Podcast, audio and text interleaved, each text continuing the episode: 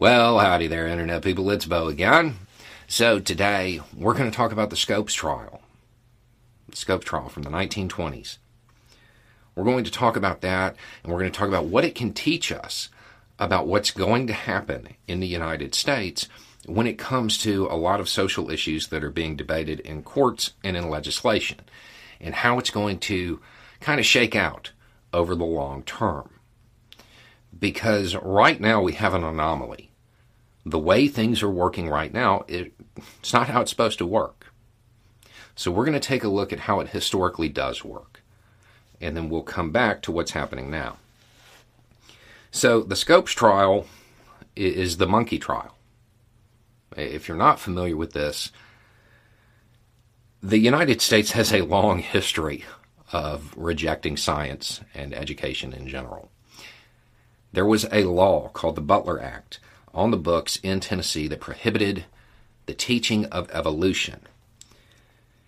A teacher took it to court July 10th through the 21st in 1925, took it to court and lost, just so you know. Lost. Fined $100 in the 1920s. That was a lot of money.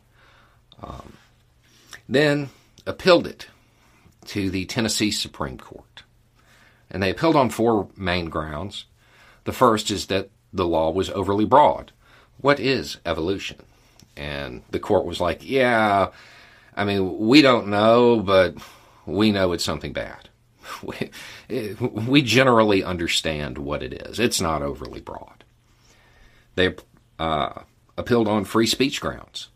And the court was like, nope, you're contracted through the state. Agents of government do not have free speech. They appealed on the grounds that it violated Tennessee's constitution because Tennessee was supposed to respect and uphold science and literature. Um, and the court basically said, oh, it's not our job to sit in judgment of the legislature's intent, which, I, I mean, no, that, that quite literally is the court's job. Um, and then the last ground was uh, freedom of religion. And the court basically said, we don't see what this has to do with any particular religion at all. Okay. Lost.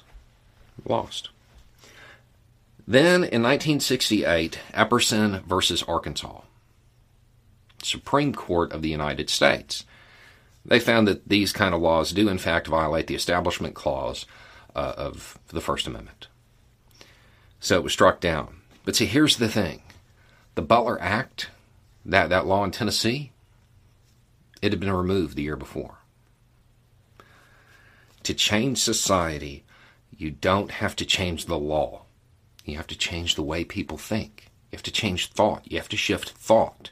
The law is an after effect. Changing the law is an after effect.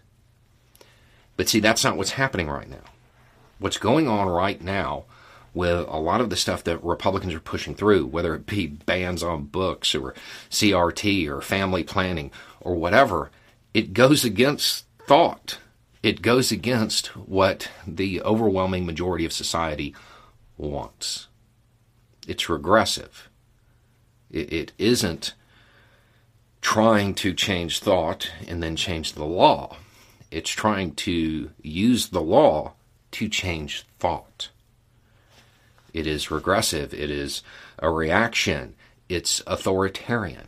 And this is only happening through the raw exercise of political power because the Republican Party has abandoned the Republic, the Constitution, and democracy in general. I mean, that's why it's occurring. If they cared about any of these things, this stuff wouldn't be occurring. So, what does that tell you? How do you counter it? Do you counter it by waiting for a whole bunch of new Supreme Court justices? No. You don't need to. You've already changed thought.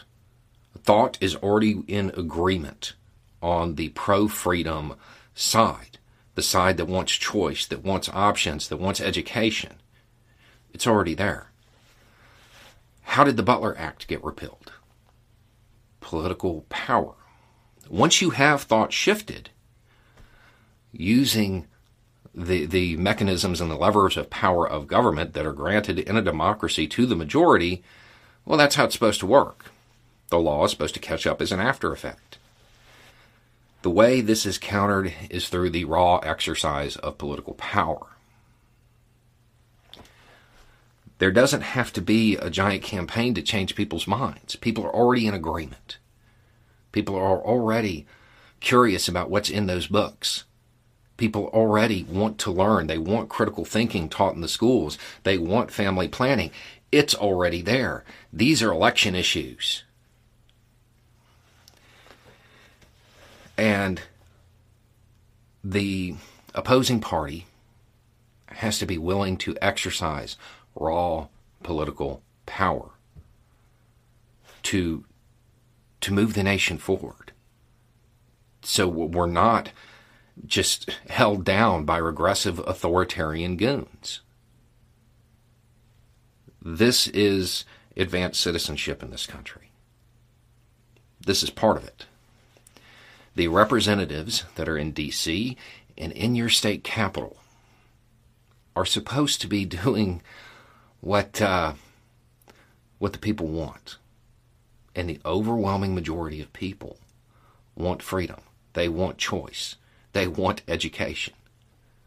They don't want to be held back by people who are violating the Constitution.